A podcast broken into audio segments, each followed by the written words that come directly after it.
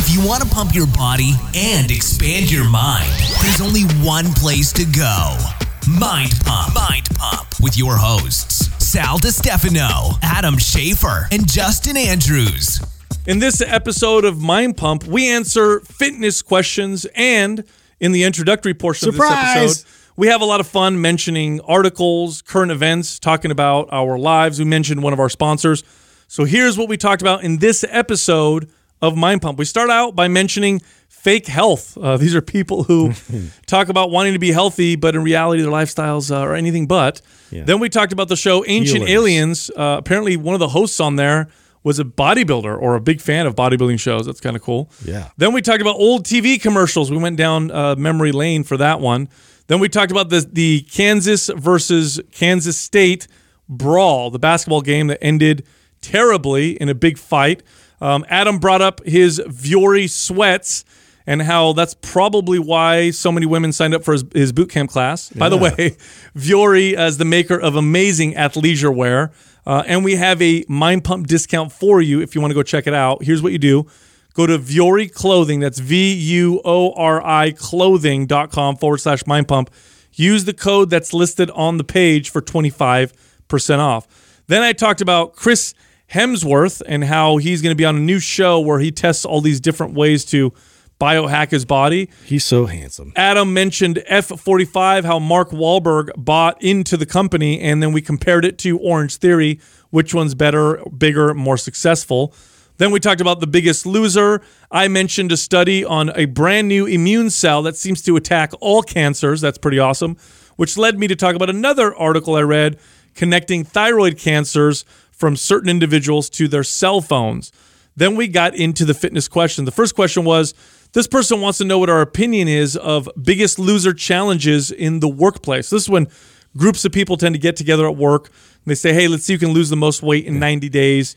Are those things Hey, good? Bill, you look fat. Let's do something about Are it. they bad? Uh, so we give our opinion.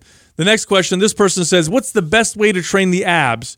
Isometrically, concentrically, or eccentrically? So they're referring to the three different types of rep uh, reps that you could do when you work out. So we discussed those three and their value. The next question this person wants to know what our thoughts are on trap bar deadlifts. So a trap bar deadlift is a deadlift done with what's known as a trap bar. You stand inside of it, hands on the sides or handles on the sides. They're getting really popular nowadays, so we give our opinion. And the final question this person wants to know what's best for overall muscular health stretching, foam rolling, or mobility work.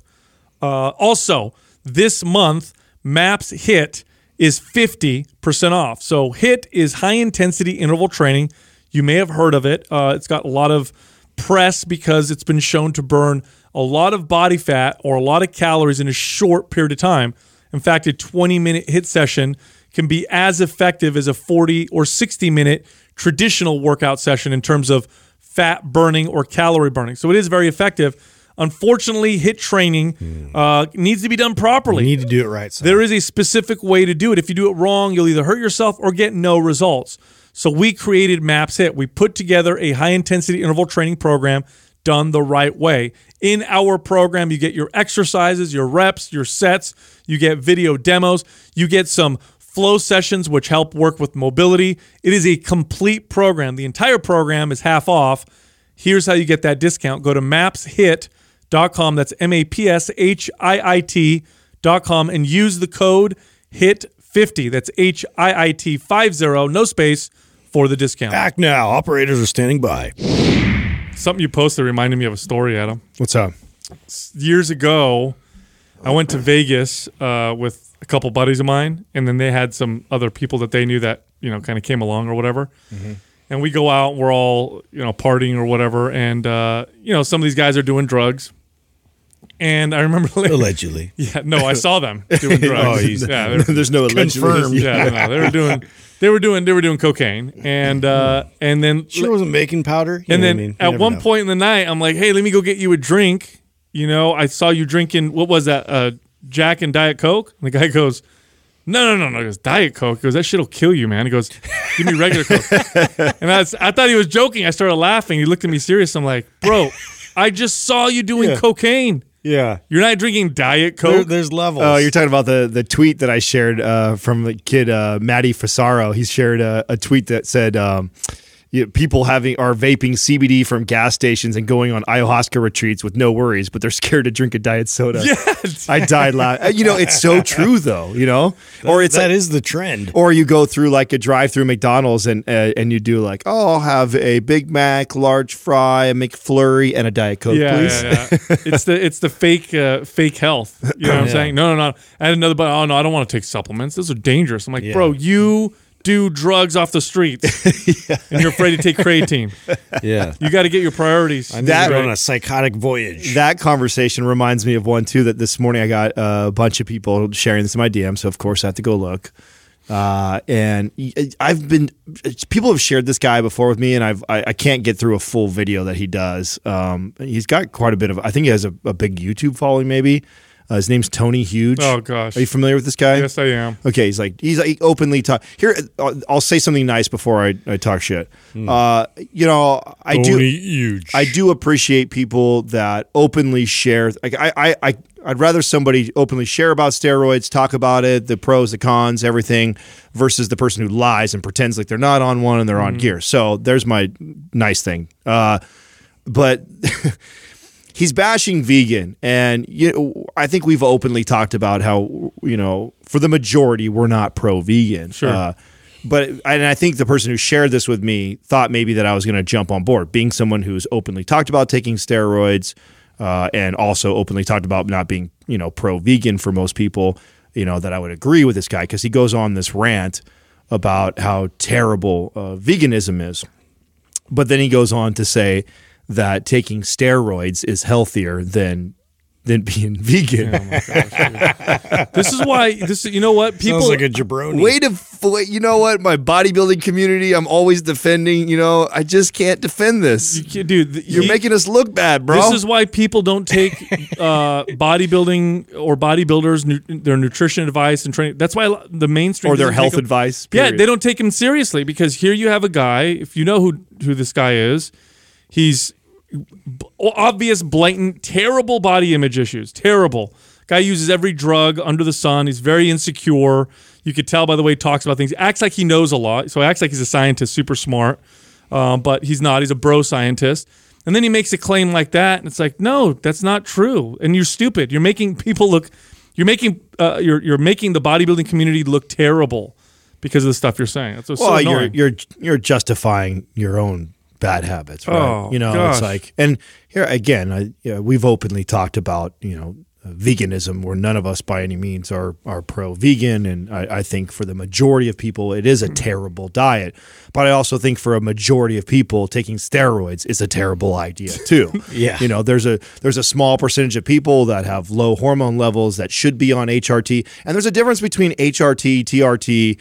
And taking enough steroids to be a 250 pound monster, right, right, right. you know, like this guy walks It's around. not the same. It's not the same at No, all. You know, you're you're it- there's a there's a big difference between taking a dose that keeps you, you know, around you the the top of the the normal levels and even maybe pushing you like a little bit over that, right? And then there's taking enough to be ginormous and it's like, come on, guy. So, even even even even then, you know, when you're taking uh, Vitamin D ball. yeah, exactly. When you're taking exogenous uh, hormones, because testosterone levels fluctuate and they fluctuate based on your lifestyle. They fluctuate based off of time of day. When you take exogenous testosterone, it doesn't do that. It just stays high all the time. And right, so you blunt your body's natural signals that are trying to tell you, "Hey, you didn't get very good with sleep last week." or, Right, hey, and you're not getting enough of this. and there may be a i mean i would this is me speculating so i have no nothing to support this it's just me you know thinking out loud but i would imagine that there may be a protective effect to your body lowering its tes- testosterone when you're uh, depending on the type of behaviors and lifestyle that you have so if your natural if your lifestyle is causing your testosterone levels to drop let's say you lack sleep stress that kind of stuff.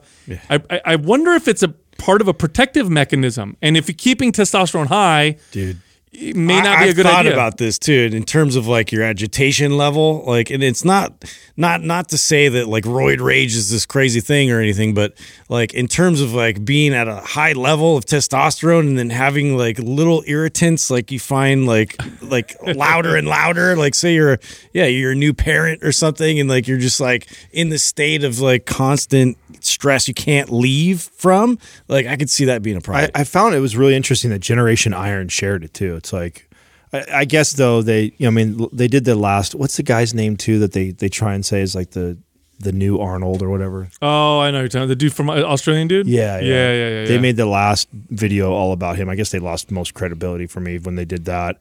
So, but and then they go and they repost. Something He's, like- uh, he's, I, you know, I don't want to talk too bad about. I mean, he's he's just a. Well, no, you you bring up a good point because there's, you know, uh, Ben Pakulski, good friend of ours. Uh, Flex Wheeler has become a good friend of ours, and there's there's people in the bodybuilding community that I think that are putting out good information and sharing great stories, and that are icons and. Uh, and you know, I, I think there's, I think it's a sport, and I think like any sport, you can play it and you know do your best to stay as healthy as possible, or understand that you're you're pushing the body's boundaries and you know, I I really appreciate people that communicate that well. And then there's this, then there's the other side, then, you know, that are that I think give bodybuilding a really bad rap because Well, I think to the average person who looks at people in that space, it, it the the they visually. You can clearly see the body image issues. You really can. I mean, hmm. If you ask, give you an example, okay? Being fit, muscular, lean, most people of the opposite sex would consider that attractive. Okay. Show the average female picture of pro bodybuilder and see what they say.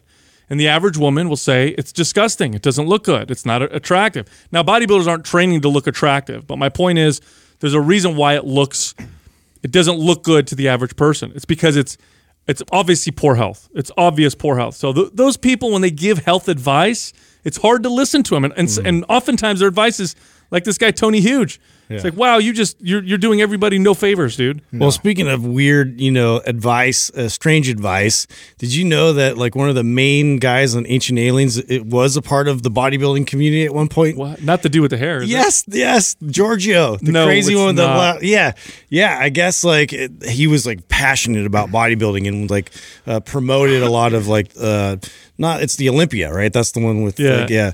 So that that was the main one that he was like promoting it and like like producing it and all that. And so he was like a big fan of bodybuilding. I had no idea. No way. Yeah, yeah. remind me what's ancient but it makes Aliens? perfect sense. So it's a show where they Is this like a Discovery? What is it? Yeah, it was on History the, Channel. History hilarious is on the History Channel, right? Okay. Like something you're like totally not historical, but uh, they throw all kinds of imagery out there from around the world where it's unexplained, like old monuments and things that Oh, like, okay. yeah, like and they make like the argument. Stonehenge or something. yeah, exactly. Stonehenge, the pyramids, you know, whatever, like all these different uh, ruins, and they tie it all to like like aliens in the past giving us uh, knowledge to to build these things and help us out. Yeah. So I'll it's- give you an it's it's like one of my favorite uh, pastimes to go home. and Oh, watch dude, that. it Sounds like God. something to smoke weed. It's and watch. Yes, one hundred percent. It's it's a stoner uh, show, one hundred percent. Yeah, there's this like give you an example. There was I don't know where this this these people were, but there was a, a, a- society of people,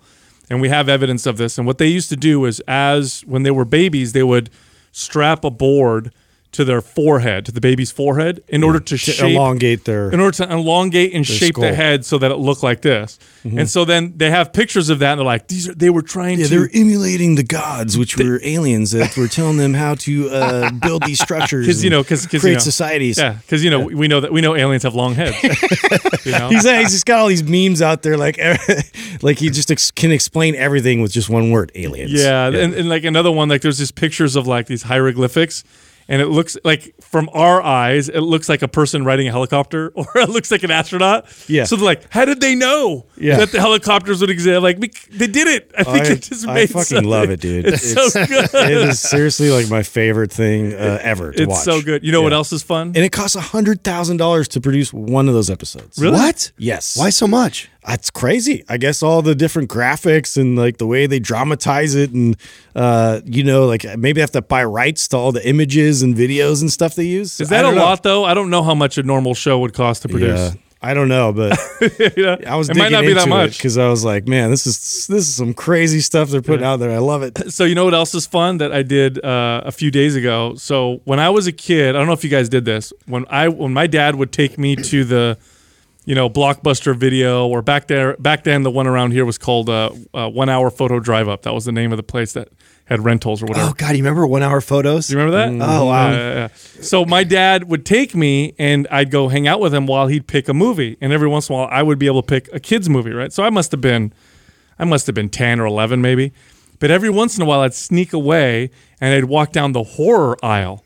And I used to look at the boxes of horror movies. I love the imagery of those old movies, those VHS movies, the horror movies. So I went online because I was telling my son about this, and I'm like, dude, back then, that's how you picked movies. Like Yeah. the, the imagery on the box sold you. Yeah, Yeah. that's how you picked a movie. Yeah. You know.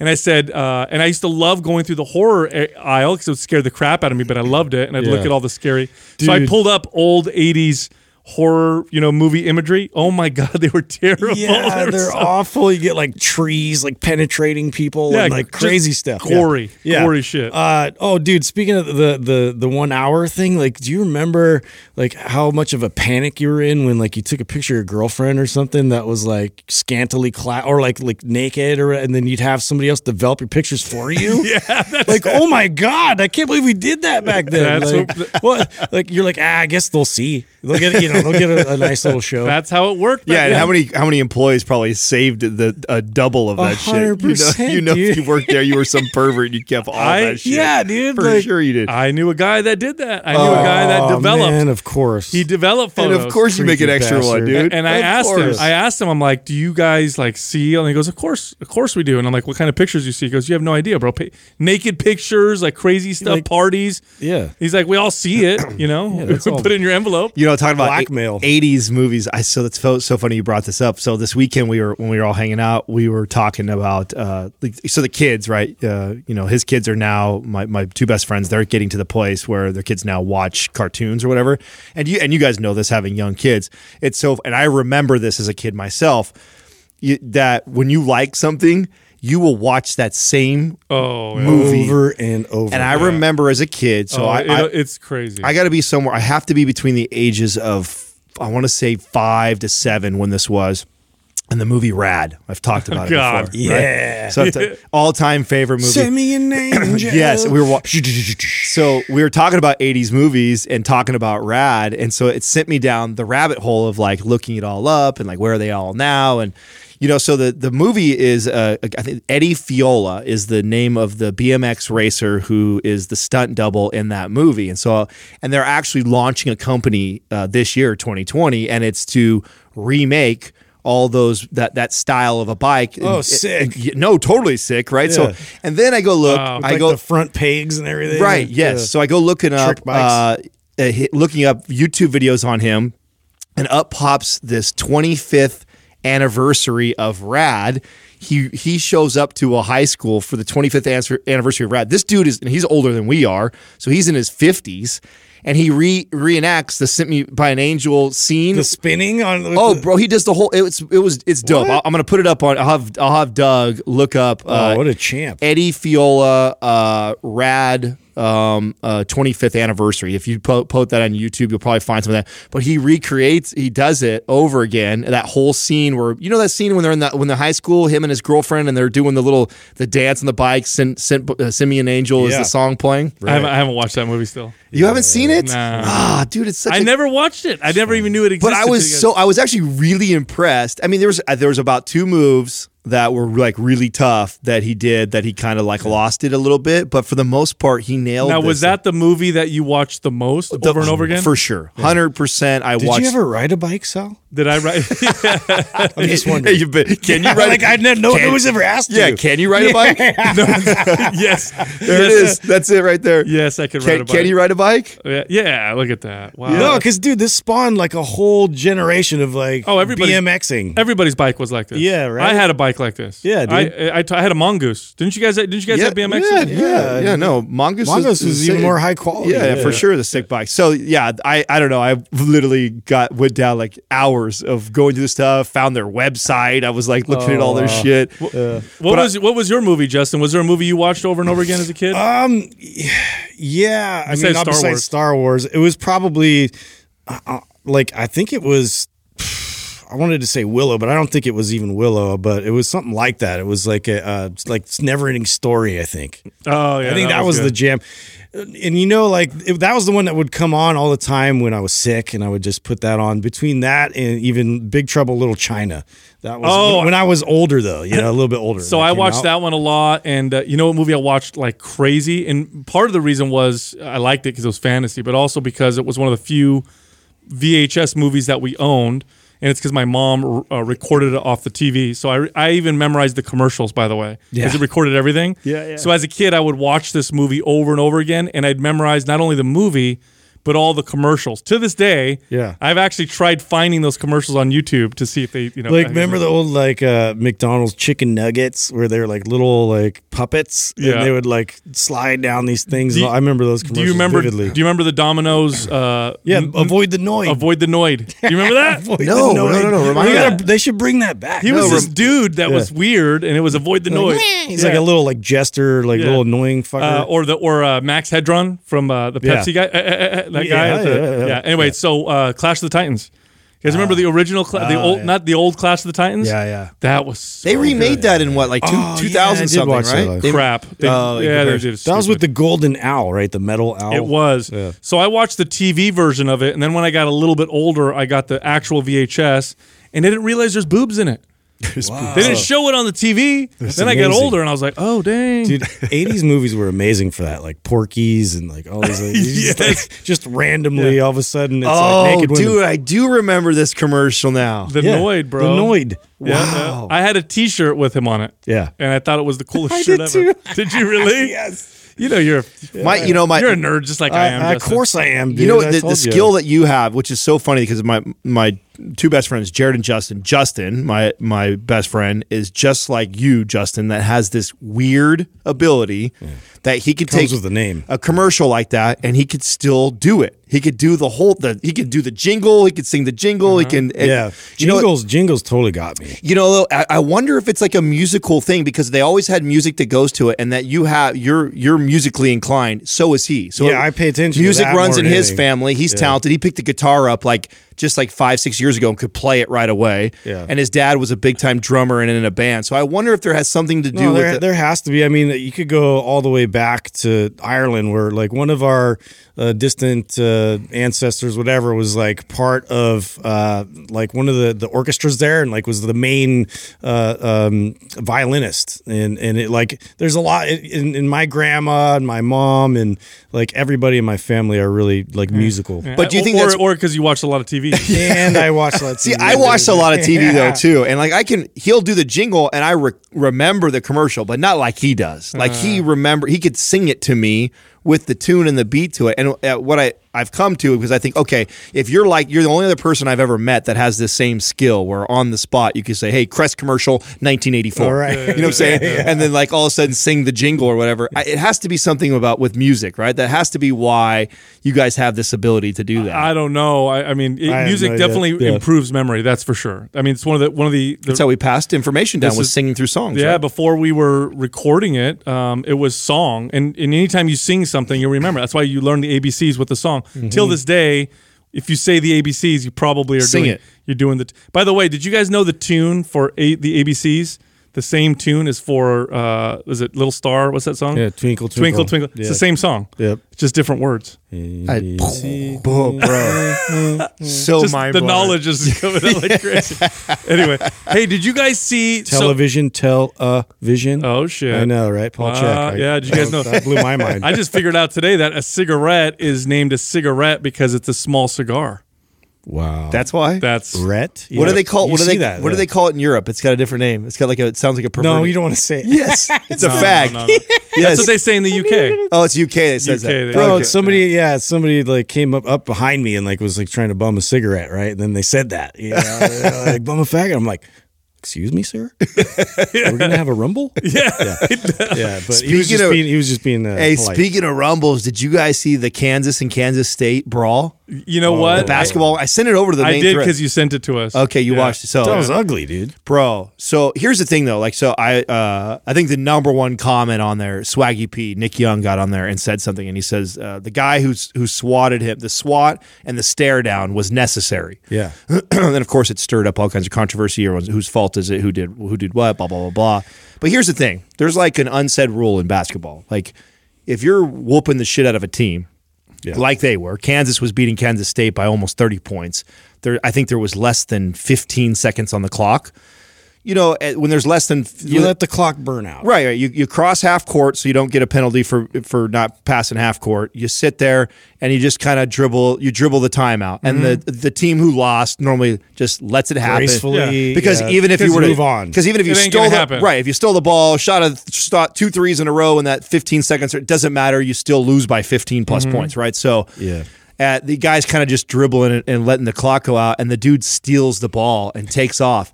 But the guy who got it stolen from him actually recovers from the steal, runs down court, jumps and swats Tomahawk the, swats the dude. fuck Yeah. out of the guy, and Get then my house. and then stands over the top of him and stares him down, and then out this Yeah. brawl happens. But again, I. I, you know, I the guy who who did that, and a lot of people think that that was fucked up or wrong for him to do that. But hey, dude, that's you get that's what you get. Plus, Yeah. it's not. Plus, it's you're, you're playing a game. You swat them. That's part of the game. Staring them down. It was big clean deal. too. He didn't even hit him or Yeah, anything. yeah. Big deal. A fight. Like Yeah. that's so embarrassing. No, you know, you know why though. I mean, they're already salty that they lost Yeah, the right. game, Totally. and so now Sure. they, they find an opportunity to take it out. and it's rivals. Kansas, Kansas State's always been a rival. yeah, so, I mean, it's again, it- still- it's not promoting it, Yeah. but like, yeah, like I, I could see like. Yeah, doing something like that, I'm, I'm totally on the side of like, dude, if you want to, if you want to dribble up and you get swatted, you get swatted. Like, you got to deal with that. But still, fighting. Come on, guys. You're You you're, you're fight over that. adult males. Uh, many of you are trying to get into the NBA. You're gonna fight. Well, no, that's a really not worth that's it. a really good point that my buddy brought up. He's like, "How stupid is that? Like, this, it's going to that- tarnish their whole career. One hundred percent. I mean, that's the type of thing that'll that'll drop you five, ten positions uh, in draft time. You know? Totally. If you, a team sees that, that oh, okay, that's the type of kid this is going to be, where he, you know, gets all pissed off and then starts a brawl. I mean, there was people picking trash cans up and hitting each other. It's was so crazy. ridiculous. Mm. One of the num- one of the, the the number one best qualities of a good, strong man is discipline, and part of that discipline is to restrain yourself from acting like an asshole. Yeah. you didn't get attacked, but you got to stand up. and Now I got to throw throw my fists. That's lack of discipline. That's a very yeah, it's a poor there's example. a time and a place. You know, bad- and like I, love I love hockey for this because it's very black and white. You know, it's like That's part of the game. You, just hit my goalie, I'm gonna like beat the shit Yeah, out that's of you. That's part of the game, And it's though. like It's- okay, now I can go in the penalty box and rest. bad parenting. That's what I think. Bad Yeah, parenting. yeah. It's bad bad parenting. That's because as I was taught as a kid. Now mine didn't come from my parents. Mine came from good coaches. There's like when you win, you win in class, dude. You don't when you score, you don't spike the ball. You don't Yeah. talk Good shit. sportsmanship. Like right, there's like Yeah. the, the way you talk shit is a scoreboard. Like you Yeah. you, mm-hmm. you you play to win. You play you play hard. You play aggressive, but uh, you don't. It's you don't- honorable. Yeah, It's honorable, Right. And it's those are the old those are the actually the old rules of the battlefield. When when they would meet each other and fight, there was a level of respect. Yeah. Even even today in certain circles, uh, uh what's that that movie I saw documentary I watched a long time ago? Knuckle, I think it was called with the they're oh, Irish travelers. Yes, yes, I watched part of that. You mentioned that to me, and they fist that. fight to to, to solve their issues or whatever among their community. But there's a lot of honor around it. Like you're not allowed to kick, bite. There's no illegal holds. You stop if you beat the guy up. You shake hands or whatever. Right. And um, you know that kind of stuff. I think it shows Yeah, a you lot of discipline. squash disputes like as long as like everybody like agrees to the terms. Yeah, yeah. Anyway, So you know, fighting reminds me of Rocky and your your love for that. Yeah, and I great think you'll, movie. you'll Oh, appreciate. my, kids love Rocky, by the way. Do They've they really? Watching them. You have yeah, good kids. We've made it all the way through four. So yeah, uh, they watched all four. yeah. Oh man, I bet that Yeah, changed the their life. fifth one, nah. But Nah, yeah, that's stupid. so you Four's you'll cool. appreciate my Vuori commercial today because I know that you. Got, I know Justin, you're the big chino pant guy, right? Yeah. What are you? I don't know what pants you I'm like. a big the mo- chino. I like the chinos also. Yeah, so you two both are. That's I think that's what you guys are wearing right now. Yeah. So These are the Balboa pants. Oh, I have a pair of those. And these are now my my new favorite Yeah, pants. those are this this and the Sunday joggers are the two most comfortable pairs that they have and the pairs that I, I Mm-hmm. rock back and forth. So is that more of like a sweat kind of a feel to them, Like in terms of like, is it Yeah. like warmer? Yep. It- yeah, it's a little. Yeah, It's going to be a little bit warmer than like the chino pants, uh, Mm-hmm. and it, but it's a different material than the Sunday joggers. The Sunday joggers are more like your, you know, Lulu type of Yeah. kind of spandic type sweats. This is Those are a like, little thicker. Yeah, they're thicker. They're more like traditional sweats, but then they're tapered at the Now, bottom. what, what's the deal with? I, I like those, by the way. I have a pair of those too. What's the deal with with? what I, have you guys heard like women make comments about men wearing sweats? Like, oh, when you wear sweats, I can see whatever. Oh. have you heard this? before? Gray- gray sweats? Uh, yeah, apparently What is they're, that? they're checking out our packages. Is that what it is? I heard somebody say. Is that a thing? I know. I was like in a, a video a long time ago, and somebody like circled that. I'm like, No, what? it, how it- dare you? Katrina used to give me a, so um, you know Katrina and I go back ten years, right? So we we were she used to go to my boot camp classes that I used to teach, and she would razz me all the time about wearing like boxer brief boxer brief underwear and gray sweatpants. Yeah. it was like a, Why? Because you could see the you could see yeah. everything. Yeah, Yeah, she's like, you it's know like why all sar- these saran ladies wrap. resign, don't you? and I'd be like, because I'm a great trainer. Why? She goes, no, it's because what you wear in the morning. I'm like, where? I throw on a pair of sweats and a t-shirt and maybe a hoodie. I go, and she's But, but she's like, why do you tuck your shirt in though? Why don't you let your shirt hang down in front? What's the deal? So, did you guys hear about this new show that Chris uh, Hemsworth is going to be in? oh dear God, So uh, he's it's now teaching the Thor? world. He's now teaching the world fitness. no, yeah, well, no, well. Thor can do no wrong. And I'm extremely- that is a yeah, one I'm jealous. guy. I hate celebrities that try to teach people fitness because oftentimes they don't know what the fuck they're talking about. But anyway, it's a new show. Uh, he's gonna he volunteered to be a human guinea pig for a National Geographic docu series titled Limitless. So the show is called Limitless. He's going to be the human guinea pig, and basically he's going to undergo a series of challenges that will explore different ways humans can live longer in new in this scientific or science based quote docu series. So it's all about like hacking, like these uh, like you know Is these, it biohack these stuff? biohacking stuff. but he's going to go through all the experiments on the show. Oh, so it's he's become trying to take over Greenfield's job. huh? yeah. You know, you just reminded Doug. Could you look this up? Uh, F forty five sells to um. Why can I not think? Mark, Of, uh, yes. Marky Mark? Is that true? yeah. Did you read He's that too? part of it. Yeah, he's he's a part owner. Okay, he's part owner. Yeah, I don't Really? think I don't think he bought the whole company. I don't know. I'm, I'm I might you be talking. Out you heard turn, that also. Then. hear that, okay, yeah. so I heard this, but I and I've been meaning to look it up. I didn't think about it until you just said that. So, Mark Wahlberg back. yeah, because he was promoting it uh, because he went through it and all that, and has got back in shape, and that was all just like a Oh, this promotional happened. stunt. Wow, how did I just now hear about this? This happened in March. yeah, he's a, it's a, he, he's a minority stake in F forty five. roughly four hundred fifty million. It's uh, no valued. The whole thing Oh, the value is valued is- at four hundred fifty million. So is this the next competitor to Orangetheory? Is that like the the, the new wave? Well, I don't know. Let's look up which one's worth more. I would F forty five might be worth more. Then Orangetheory. Four hundred fifty million. you think that Orangetheory's reached a billion already? Uh, I think it's more than. Didn't we see something that said that they Maybe were you could look that up, Doug. Look up uh, Orange know, Theory's Orangetheory value and F forty five value. so that must be an East Coast thing because I've never seen. oh any no, of they're those. here. They're here in San Jose. Oh, Yeah, yeah. No, they're I'm oblivious. they're all they're all over here in San Jose, and uh, uh, you know a lot of the coaches that were teaching Orangetheory of uh, hop ship and doing F. Oh, it is exceeds one billion in Yeah, 2000 yeah, yeah. Wow, they exceeded that in 2018. Yeah, they're crushing. Holy shit! So they're Okay. twice as big as. Okay, uh, so well, no, was that so? Is F forty five valued at four fifty? That was what it was. yeah, Okay, so That's what that article Oh, so they are. Yeah, I mean, it's a, it's, it's a sim- similar model. They're all intensity based. All of it is an answer to CrossFit, right? Yeah. So I mean, you can we can thank CrossFit for the this opening the door. yeah the small box group class and it's brilliant. It's uh, you know we've talked about it countless times on the show uh, why those things those models are so successful and it's the community that it creates. When you do a small gym like that it creates i mean i remember being at orange theory and seeing you know everybody like that would come to class it's a social thing Mm-hmm. you know it more than anything else i mean 90% of the people ain't getting the results Mm-hmm. you know they, and if they are they end up going right back after they fall off for a Mm-hmm. few months anyways but it, it, it became like a you know meet you at class tomorrow Yeah, it's an at- experience. Mhm, and then they go have drinks afterwards it's hilarious Well, I mean, it's a smart strategy. It works. I don't know how good it is for long term success. it's terrible and i got into it with somebody on our facebook page uh, this morning i should say get into it i responded Uh, but you released a blog recently Mm-hmm. that was the basically the the pros and cons of what uh, CrossFit has Mm-hmm. done for the community. And you know, there, there's people, and I love people that do this that, that comment on titles of articles without reading the full Mm. article. I think you did That still happens. a good job of giving it the credit that it's due, and I think we do a good job of talking about all the positive things. But the truth is this: that uh, a majority of people are getting involved in these classes to lose weight. You know, very few people are uh, are getting involved in this stuff because To they compete or yeah, like right, that. exactly. So most people are joining these types of classes to lose pay, to lose weight. And America does not have a weight loss problem. Every year, millions of people lose weight successfully, Mm. lose weight.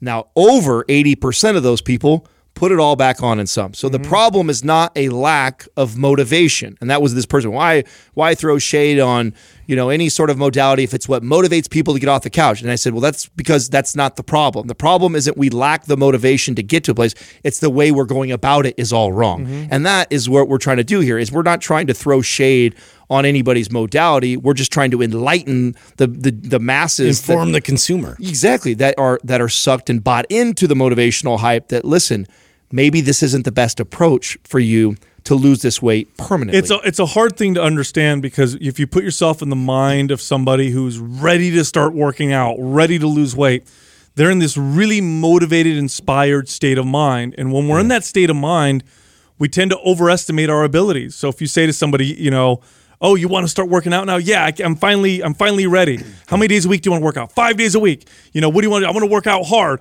What about diet? Oh, I'm not eating sugar anymore. I'm cutting out all the crap. I'm not going to drink alcohol. And then you ask them, well, what were you how, were you working out before? No, not at all. What did your diet look like before? Lots of sugar, lots of alcohol. It's like okay too way too big of a change and right now it feels good because you're in this inspired motivated state of mind but that state of mind will change at some point what will that version of you think of what you the decisions you're making now will it be something you could stick to or will it be a quick reversal and that's what ends up happening it's a quick reversal Yeah. and so these types of modalities capitalize on the motivated uh, consumer, which you know it's not their fault, by the way. It's all the, um, the almost the entire fitness space Yeah. does that. They capitalize on that. I mean, watch some of the most popular fitness programs on mainstream TV. Watch The Biggest Loser. It's mm-hmm. all that.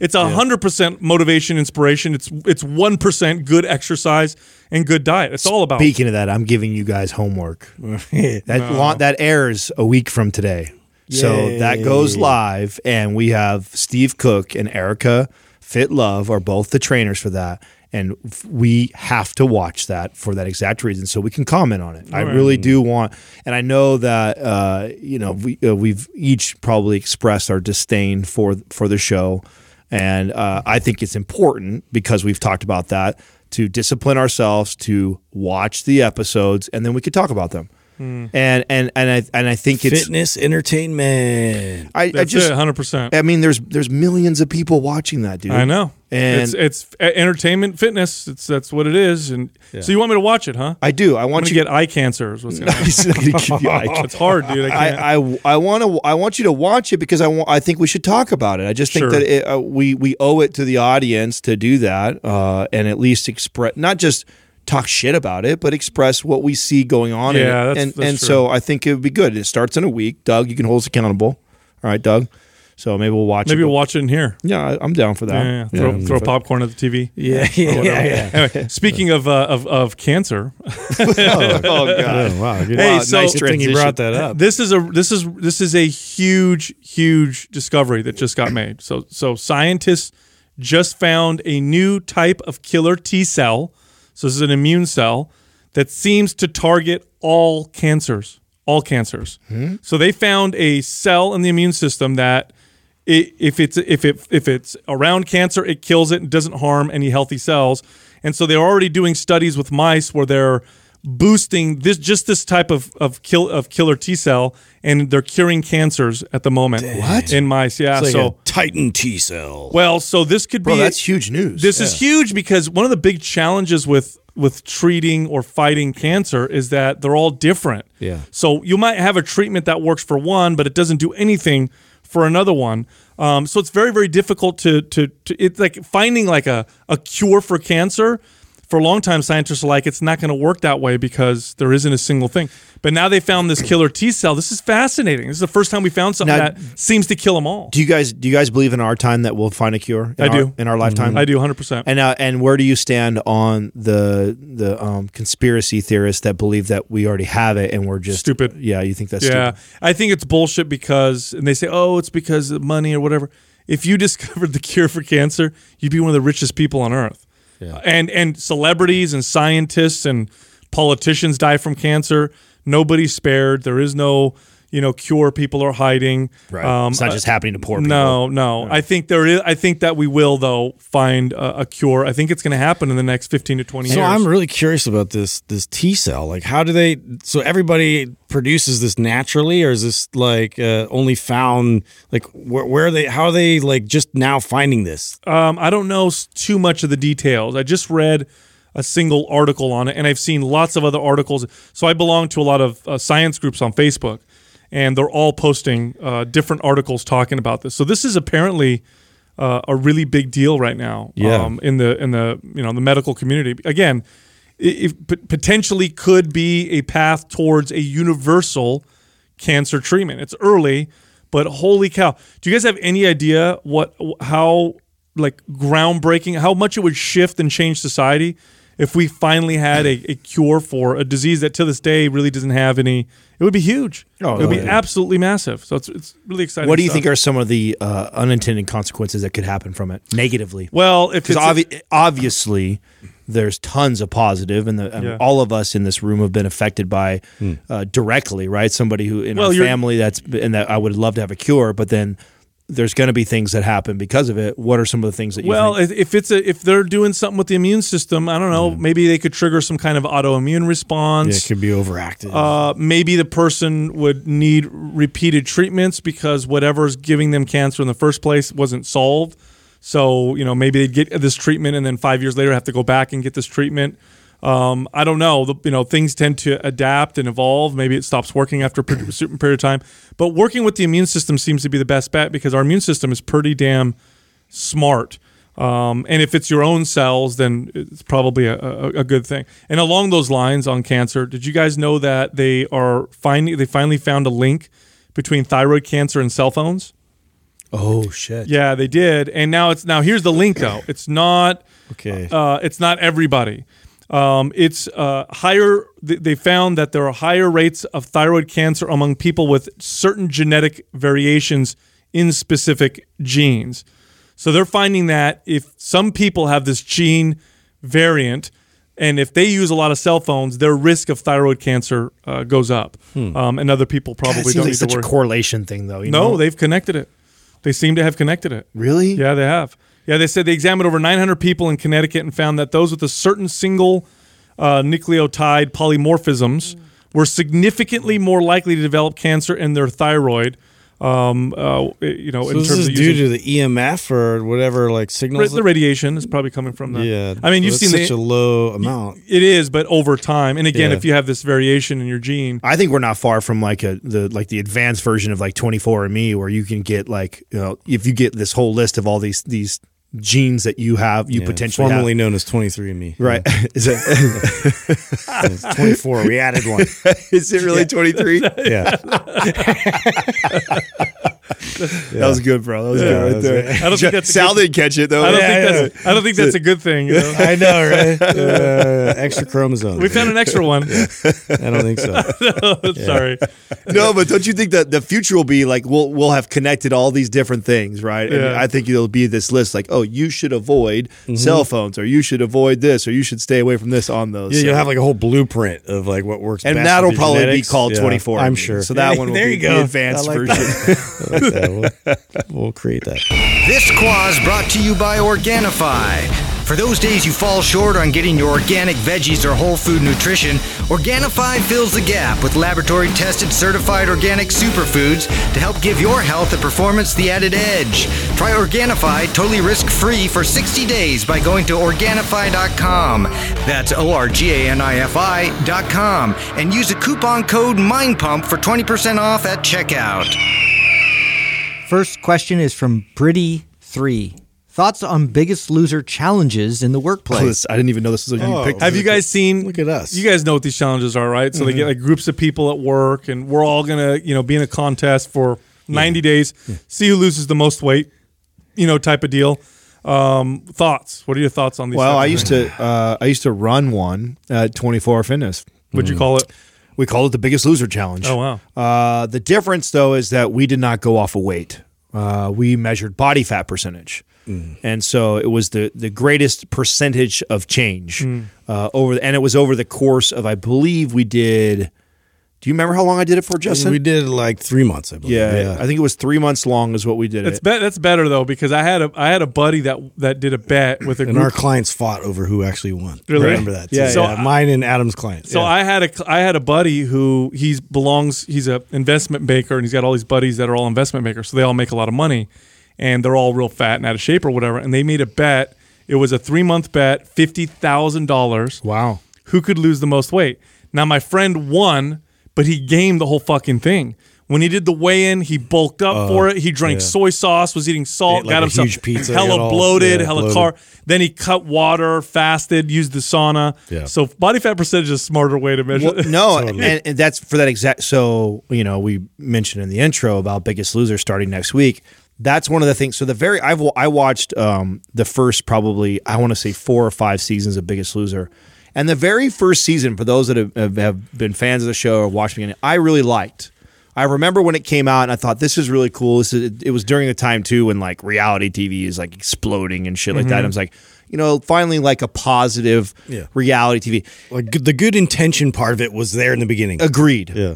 But when there's that much money on the line, it's only a matter of time before enough people catch wind of it and figure out how to game. How do we game it. dramatize this? How do we make it more interesting? Exactly, They and, that, and that's exactly what started to happen. Seasons two, three, four, and beyond was the first one was nobody knew what to expect, how you would win, what the competition would really look like, and it was just like it was. It felt real, Mm-hmm. and it felt like it was a, a good, authentic show. But then at seasons to come later on, people find out, oh yeah, if you get as fat as you can going into the show, sodium load like crazy, water load like crazy, you'll shoot your weight up you know 20 30 pounds especially for someone who's that overweight you add somebody somebody who is 300 pounds you load them on a, a, a ton of sodium and carbohydrates and gallons of water heading into that you can manipulate by like 30 pounds I want to see, yeah, that that's one thing I want to pay attention to from watching it, uh, like how they're handling all that, like how they're handling the testing uh, specifically. If it's just going off of weight, like how much of uh, the after effect are they going to show with them now being immersed back in with their family, and like how you know, like are they going to follow them a couple months later? Like, they do all that. Yeah, they do. So, and but they here's the thing: they don't discuss the water manipulation. Or at least they hadn't in the shows that I'd seen. So they don't they don't discuss that. Uh, for uh, but what I don't know, okay, is how many of the trainers on the back end are coaching that way. Like, I, I mean, why dude, wouldn't yeah. you? You win. You wanna win. Right. You know, why Right, not? right. It is weight, and it's unless it's explicitly in the rules not to do it, which it may be. It may be in the rules that says water manipulation is, is forbidden or whatever. Yeah, I mean, but how do you you can't for how could you forbid that? Like I can manipulate your water just by messing with your carbohydrate intake and your water intake. Sure, but maybe they'll say things like you have to be hydrated or you know that kind of stuff. Yeah. So so here's the thing with these challenges in the workplace. They're phenomenal ways to set yourself up for failure. Unfortunately. Um, I mean, there's nothing inherently wrong about a contest, um, but your chances of succeeding long term after following one of these is very, very low because it's a it's a it's a perfect storm. Yeah. You're doesn't teach typically- you anything. Typically, you you're you're in a situation where you're not working out, not eating right, and so this gives you the spark to do something. But now you're in a contest, so you really go for it. You do everything you can. You use willpower the whole time. Nothing wrong with willpower in the short term, but willpower does not work in the long term. Behaviors work long term. If you have to use willpower long term, you're going to fail every single time. willpower is just the spark. Now That's it. And so what happens? They go in there super amped, super motivated, do everything. It's all about willpower. The second the contest is over, it's done. I'm done. I'm over it. And people tend to bounce out of it and bounce out of it worse than they were when they first entered. Now, here's how I'm going to defend it. Would I do one? Hell yes, I would. Because I think I'm a, a master of manipulating my fucking body composition. And if there was a chance for me to win $50,000 amongst my friends or coworkers, I know that I could do that, and regardless if I think it's healthy, ideal, or anything like that. So Sure. I think the the mindset that you go into it matters everything. So Mm-hmm. if you know that, if you know that you're going to be manipulating water, manipulating your your body composition to win a competition, then it's like a sport and you're treating it that way. Go after the money, fuck Mm-hmm. it. But if you think that this is a good idea to get yourself in shape, that I don't think that's a No, smart. I don't I don't think it's because to your point, it is it's setting you up for failure because you the way you're going about it is not It ideal. But- reminds me of have you, you I'm sure you guys train clients who were like, you know what, one of my goals is to run a marathon. So I'm gonna that's what I'm gonna train for. I'm gonna run a marathon. And so they use that as their motivation. They train, they change everything about their lifestyle.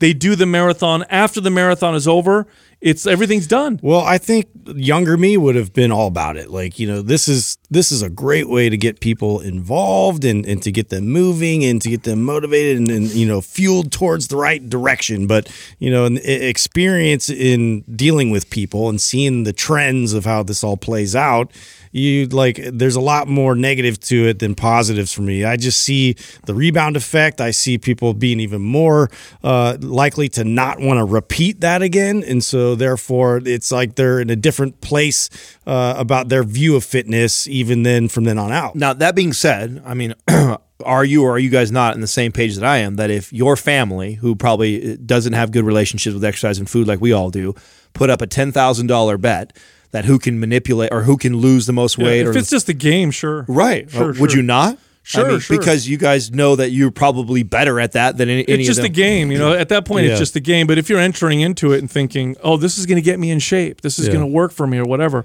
um, you're going to set yourself up to fail. It's actually a terrible strategy, and if, it, it actually might even make it worse. Yeah, it than if you never did it in the first No, place. no, no, no. it will. It will. I mean, I, I think it unless you have that mindset that it's a game, you know, the same way that you approach training modalities that are like sports, i.e., CrossFits. You know, if you go into it with that mentality, then then by all means, it's you know, I- playing I play basketball because it helps me stay in shape, and I love playing basketball. Do I think it's the best way to stay in shape? Absolutely not. So if you go into a competition like this, knowing it's a sport, it's a competition, it's not the healthy way for you to stay in shape, then by all means. But if you enter it like a, a lot of people do, innocently, thinking like, oh, this is a great way to start my new year and, and get in shape and get all the work people together. Let's get a bunch of people together. Yeah, We're for going to the do a fun of it, then Yeah. cool. Right. Yeah, Yep. but Right. it's not going to change you. Next question is from Alec Cosmo. What is the best way to train abs? Isometric or concentric and eccentric? All- Okay, all so the- yeah, first break that down for people. yeah. So I so there's, there's three types of muscle contractions. Isometric is basically when the muscle's just tense and holding a position. Example, plank. Yeah, yeah, so like like a, like if you were holding a dumbbell, you curl it, but now you're just holding it up there. Well, right? use an example for abs. or a plank, a plank, Yeah, right? So a con- use- concentric would be the muscle shortening, so a crunch coming up in a crunch. Mm-hmm. Eccentric would be the muscle lengthening, which would be coming out of a crunch. So those are the three types of muscle contractions. All three of them are important to train Yes. with your midsection. They're all three important to train with any muscle. It's just like any other muscle. It is, and your your body, you know, it gets better. The type of adaptations you get with training tend to be uh, more closely related to the way that you're training, and then there's some general adaptations that kind of come off of that. So, if I train my abs isometrically only, I'm going to get really good at isometric contractions. I'll have a little bit of carryover to concentric and eccentric. And the truth, and it's true the other way around, you will get a little bit of general adaptation. Training all of them will mean you'll get better at all of them. Well, and if you want to see the greatest change, then the one that you do the least amount, you should put emphasis Sure. on. So if you're somebody who does lots of planks and that is your, you know, quote unquote way you train your abs and you never do crunches, then doing some crunches would be amazing. Or if you're somebody who blasts on crunches and they, they crunch, crunch, and they just let their body fall back, fall back, fall back all the time, but they're really good at crunches. They can do thousands of them, but they never like slow down the negative and resist it on the way down and focus. Do that. So it's like whatever you're doing the most of, or you do you gravitate towards the most, then focusing on the other ones are, are at probably the best thing that you could possibly do. Yeah. Now, as far as building the muscles of the abs so that they're more visible, um, those are going to be your concentric, and eccentric, you know, reps. That's going to be the the full range of motion exercises where the abs are squeezing and then moving out into more of a stretch position. The isometric stuff though is phenomenal because you're you want your core to be able to tense up Yeah. and stabilize your spine for exercises like squats and deadlifts, all that and overhead over. presses. Yeah, that follows you in, in basically all movement patterns. It does. So- it does. Now, generally speaking, uh, when you guys think about abs and the majority of people, what are what's some of the single best advice that you've given to clients in regards to that? Well, it, just teaching clients the difference between flexing at the lumbar spine and flexing at the hips. Yeah. Um, I think when people do the, a sit the, up, mecha- the mechanics of it. yeah, I think when people do a sit up or a leg raise, a leg raise is a real common one. They think if the body folds in half that they're working the abs, and and the abs you you may feel them even in that position because they may be stabilizing, but really if you want to work the abs with full range of motion, it doesn't flex the hips at all. It flexes the spine. It takes your pelvis and it rotates it so that your tailbone tucks and you squeeze. It brings your rib cage closer to your pelvis. That's what they. Yeah. That's what they do. So, like a leg raise, some people will get in that leg raise position and they'll like just bring their legs up and their back is still up against the, the pad and it's still straight back or whatever. You're mm-hmm. not working the abs through a full range of motion. You're working the hip flexors. Yeah, and, and two, like in terms of rotation, because that's another component with that they're responsible for stabilizing. Like just having the ability to do both, like rotate with your hips with it, but then also anti-rotate, so your hips stay locked in place, but then you just your torso is responsible for that rotation. So that's something else that a lot of people just are, you know, going through these things with momentum, and they're they're they're they're letting their body sort of dictate where they're going without having full control. This helps to kind of promote more control and and center that with your with your uh, torso. I love that we all were thinking three different things because I think all of them are extremely valuable. Uh, I think Sal's is first and foremost. Uh, understanding the mechanics of it is the most important. Like if you don't know how to contract your Yeah, abs absolutely. properly, uh, all the other tips are kind of worthless. Justin, I love the idea of ran, uh, rotation and anti-rotation because it's probably one of the most neglected things that people focus on. And when you talk about longevity and safety and advanced Totally. age, like talk about one of the most uh, important things to help protect your your back uh, is is focusing on rotation and anti-rotation. The third thing uh, that I would contribute that I, I remember giving as advice that even myself neglected was loading and heavy ab work. Yeah. Uh, abs are so it's so common to see supersets and you know bicycle abs and you know hundred uh, con- you know hundred uh, crunches and everybody thinks high repetitions the same like similar to calves. People uh, think that that's the way to train them for the for the uh, the best results. And in fact, uh, some of the best results that I ever personally had with training my abs or training clients' abs was actually doing five repetitions of Slow, slow, controlled. controlled, heavy loaded abs. Like, and because most people don't train that way, you tend to see incredible results from that. So, Mm-hmm. man, I tell you what, if you're listening right now and, and focusing on abs, you take those three, uh, those tips, and probably see. Well, we did a YouTube cover video a while ago on uh, long lever crunches on a physio ball. If you do those right, you're going to do maybe 10. If you're if you're strong, probably less. That's a lot of resistance with your arms like that. Yes, you do a good long lever crunch on a physio ball, slow, full extension, so that you're at the end of it, you're actually arching over the ball and rolling, rolling the spine, like you're saying. over it, keeping the hips stationary, so you're not sitting down with your hips, squeezing Mm-hmm. the abs, keeping the arms up above your head. That's a lot of resistance. You will develop muscular, strong abs with an exercise like that. The real high rep stuff, it's good for endurance, but it's not going to develop the the muscles of the core. But I remember there was a there was a period of time there where it was like planks. Planks was the exercise. That's what everybody does. Let's just plank all day long, and uh, they have some value for sure. But you you got to do everything. You got to do all of just like you, when you train any other muscle. All right, next question is from K. Craig 12. What are your thoughts on trap bar deadlifts? Mark Rippetoe recently released a video talking about why the trap bar is a poor and unsafe substitute for the barbell. I love this video. He's so salty. I, love him. Man. I know. Yeah. I'm like I, I'm I'm growing to like really love this guy more and more. Uh, the, he starts the video off with this. This is a crap bar. For some reason the military just bought a bunch of these. Yeah, I, I, I, I think it's it's you you don't you should not compare the two exercises. You should not say to yourself, which one do I do? Because if I do one, I can't do the other one. I think that's the wrong approach. I think that's an approach a lot of people in fitness take, where it's like it's either kettlebells or dumbbells or barbells or machines or high reps or low reps. I think they all have value. Actually, I know they all have value. Yeah. The trap bar has tremendous value on its own. I don't think it should replace a straight bar deadlift, but I think it has its own value. Well, and I think his argument was really that. Like he's he was trying to argue how much more valuable like a deadlift was for these very specific reasons, which you know I couldn't really argue against that fact. But to your fa- to your uh, point, like I totally see like a lot of value in the trap bar for completely different reasons. Well, you have to talk about why he made the video in the first place. Yeah. He made the video in response to what the military is doing currently right now, Mm-hmm. which is eliminating the barbell deadlift and replacing it with trap bar Yeah. deadlifts. And now, do you And guys do you guys know why they did, or do you guys want to guess why? I don't know why, but I have Well, some, probably I have some injuries. Probably That's- a lot of people were getting hurt trying to deadlift. yeah, Floor 'cause- technique. Yeah, because a trap bar is easier to teach than a, than a Yeah. barbell. Oh, of course. It, it just is. It's an easier thing to teach. The other part of it is if you look at athletic coaches, some of the best athletic coaches in the world.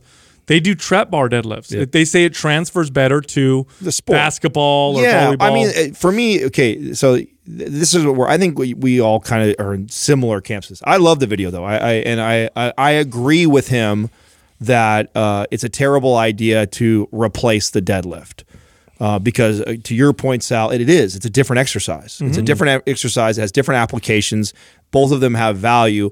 Uh, but it, to his point, and I agree with him that uh, the trap bar deadlift should not replace uh, a conventional uh, barbell deadlift. They're different. I mean, the, uh, they're completely different. Uh, in fact, they have very they have. I I think the trap bar deadlift has more similarities to a squat than it has to a deadlift. Right. So it shouldn't even be called a deadlift. It should be more like a trap bar Yeah, and his point with that travel in the sagittal plane, like allowing for a little bit more of that, like you do see that in a squat. And that's why we have the squat, and so Right. it's like you know, I get I get where he's coming from from a barbell purist perspective with that, but it does also allow. I mean, it's a different, you know, it's a different monster. It's something that I'm recruiting, you know, both anterior and posterior like together. So I've done long periods of trap bar deadlifts. Um, when I was searching for that 600 pound deadlift years ago, um, I avoided the the straight bar for a little while because I was overworking my posterior chain. So I picked up a trap bar, and it was similar enough, I thought, to prevent me from losing gains, but allow me to train kind of a similar. It's different, but a similar motion. Here's what I found with it. Well, obviously, I could lift more weight with a trap bar. It's just it's more of a vertical, I guess, lift. My back is a little bit more straight, so I can lift more weight with it. Um, and I noticed that it, did strain my lower back less, but I did get a lot of mid upper back activation. So you load up a trap bar really heavy and you do some trap bar deadlifts, you still get some really good mid back activation. And of course, it works the legs. You get a little bit more quad activation. Yeah. Um, I noticed with the trap bar, the straight bar. Now, when I did that and went back to the straight bar, I didn't lose any strength on the straight bar, and then I was able to get my straight bar lifts up to the 600 pound target. I find them extremely valuable. I and they're easier to teach. By the way, when you get a client as a trainer, teaching a deadlift can sometimes be very difficult. Um, there's a process to teaching it, and sometimes what I used to do is I would go. I wouldn't even go to the straight bar. I'd go to the trap bar, depending on the client, because it was an easier way to to, to train something that was somewhat similar. I also think that um, I also think this is part of the problem with our space is we get different camps and experts uh, in in exercise and strength training, and it turns into this uh, you know intellectual debate over y- things that really don't fucking matter for ninety percent of the population. It- they really don't. It's uh, and it's unfortunate that we, we get here, and we get and we rarely do, we rarely comment on this. I think Rippetoe's got enough uh, street cred, and uh, we thought the video was entertaining. So the person who asked this question, they got us to talk about this. But we actually pass on a lot of these questions where people want us to debate uh, another expert in the field that maybe said something that is counter to what we say because we've talked about the value of a trap bar Yeah. before. So I'm sure that's why this person brings this up. And, and the truth is, it really what it ends up doing is it loses the people that we care about most.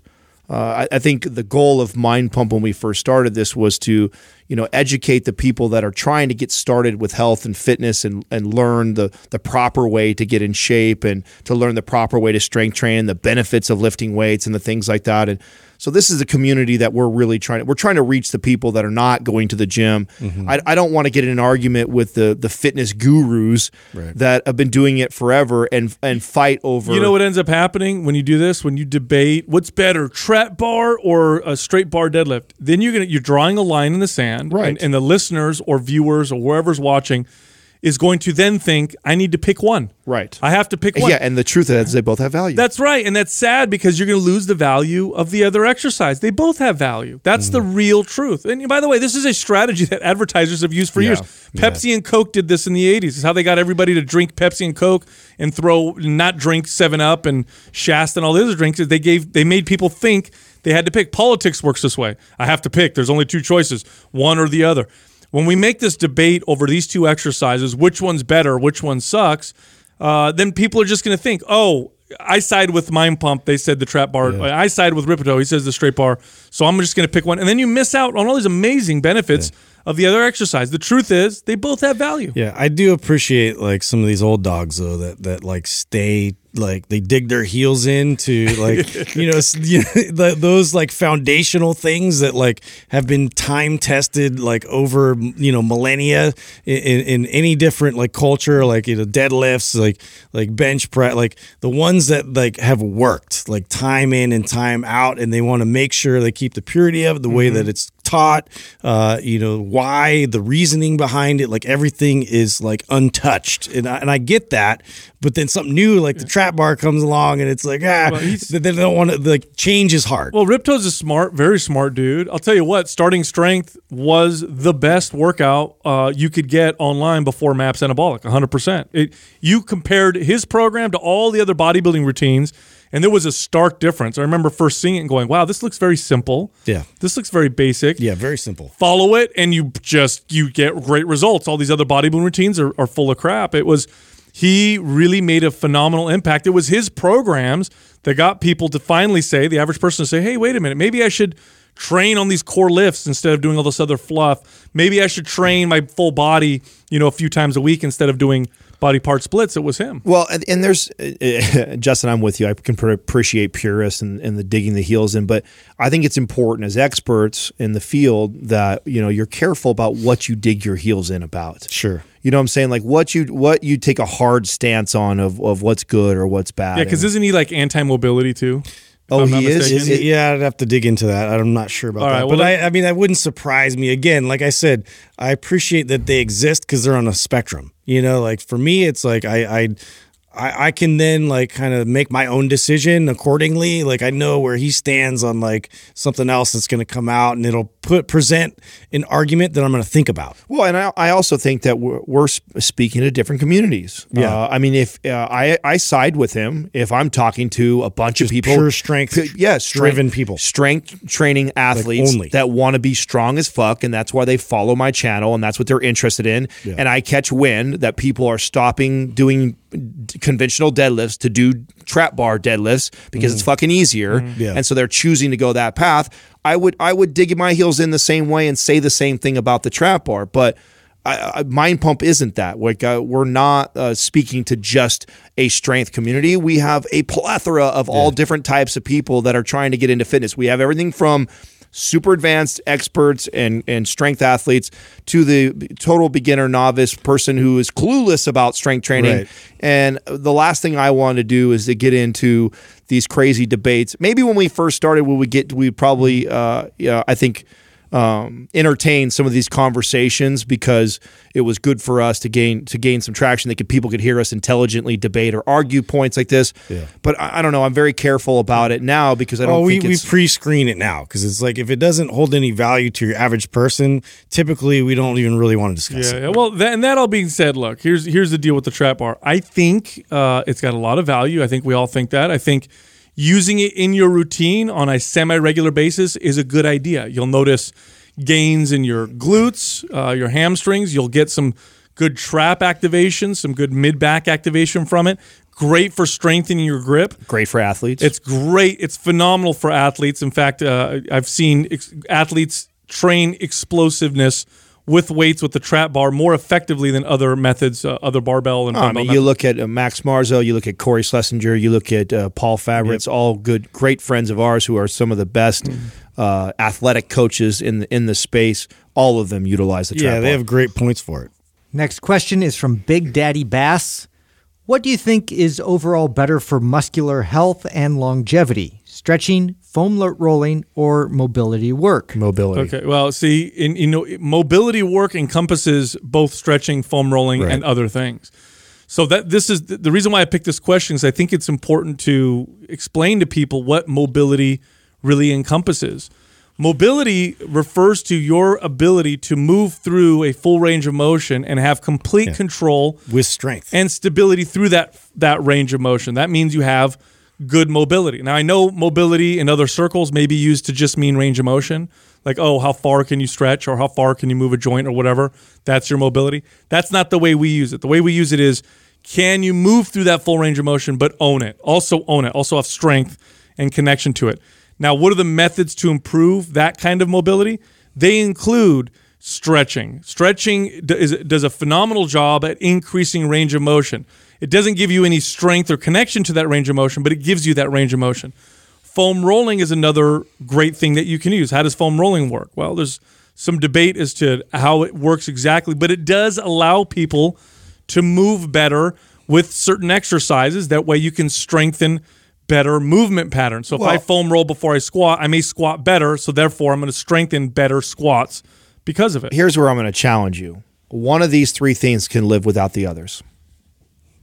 If Oh. you if you have if you have the proper range of motion and you do one of these three things, you can eliminate the other two. Yeah, you, mm-hmm. you, well, mobility If work includes you don't all of really it. What do you mean? foam Well, if You you if between you foam if, roll- if you do if you have if you can do okay mobility drills like flow sessions Sure. like we have in our, our HIIT program if you can do those properly and with good form you may never have to foam roll or stretch sure. Totally. now if you cannot do some of these mobility drills and you're limited stretching and foam rolling are tools to help you get there Totally. Yeah. and and, th- and this is so, and, and I'm very passionate about this because uh, you know I was I'm just recently talking to my my stepdad's uh, new wife and she's about to do hip surgery and uh, one of the things that I'm stressing to her is that you may get the temporary relief after the surgery. In fact, you probably will. You'll probably feel amazing.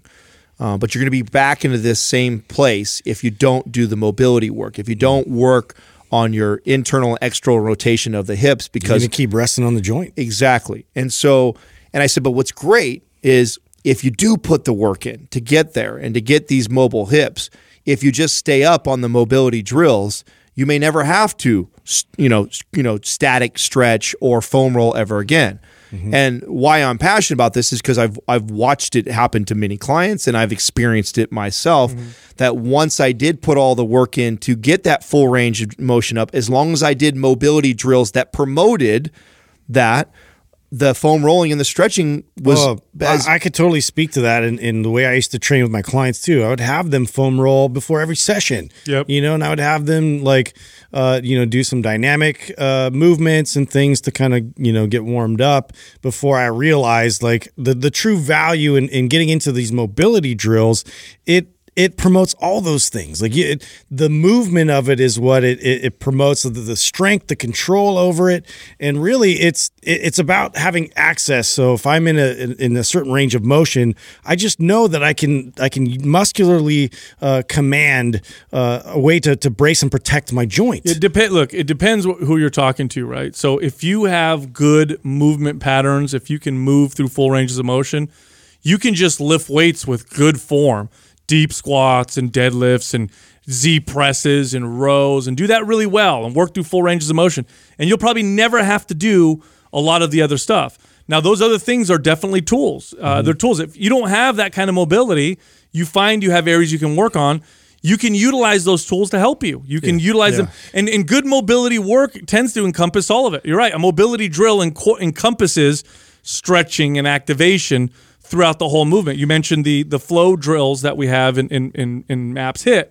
Those are ba- those are supposed to improve mobility. Go through those and tell me you don't feel lots of muscle and what- stretching. What, I was I forgot to mention. Well, like so the the knots, right? So that's the biggest thing that people like want to attribute is it relieves my knots and you know these things that form these these pressure points uh, on my body if I do the foam rolling and you, you come to realize doing these mobility drills it relieve it relieves that stress. It, like that that pain like alleviates. it prevents them from getting there in the first right place. that's what That it, too. that's what it does and you can if if again if you're if you're incredible at uh, at each one of these individually that you still would have to like for you could be incredible at stretching. Like you do yoga all the time. Sure. But that doesn't necessarily mean that you have mobility, right? You're flexible.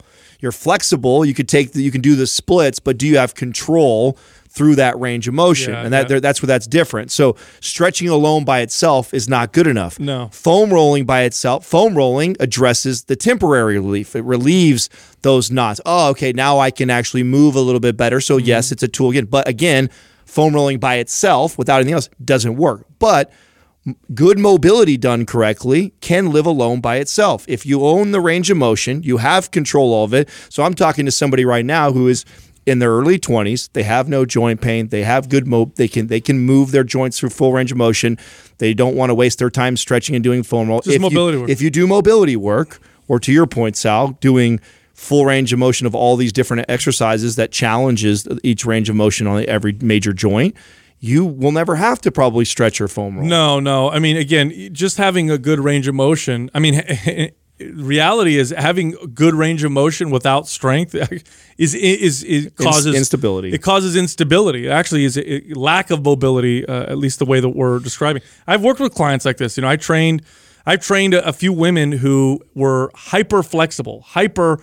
They had long ranges of motion. One of them just did lots and lots of static stretching. The other one was just born that way and um, they were constantly hurting themselves Mm-hmm. because they didn't have enough strength and tension to hold things into place. It was loose. Yeah, it, w- like I was going through all the research and everything when I was looking at isometric training, and just isometric training in itself has an analgesic effect. So that it basically they- they've proven that it, it alleviates pain. Uh, and and again, I think this is just you know speaks back to the fact that it just creates more stability. Your body, like it, it reduces that signal that we need to take care of this. Totally.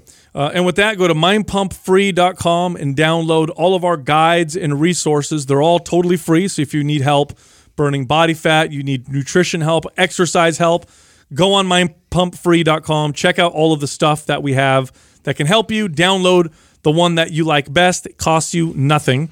You can also find all of us on Instagram. You can find Justin at mindpumpjustin. Adam can be found at mindpumpadam. And you can find me at mindpumpsal. Thank you for listening to Mind Pump. If your goal is to build and shape your body, dramatically improve your health and energy, and maximize your overall performance, check out our discounted RGB Super Bundle at mindpumpmedia.com. The RGB Super Bundle includes MAPS Anabolic, MAPS Performance, and MAPS Aesthetic. Nine months of phased expert exercise programming designed by Sal, Adam, and Justin to systematically transform the way your body looks, feels, and performs.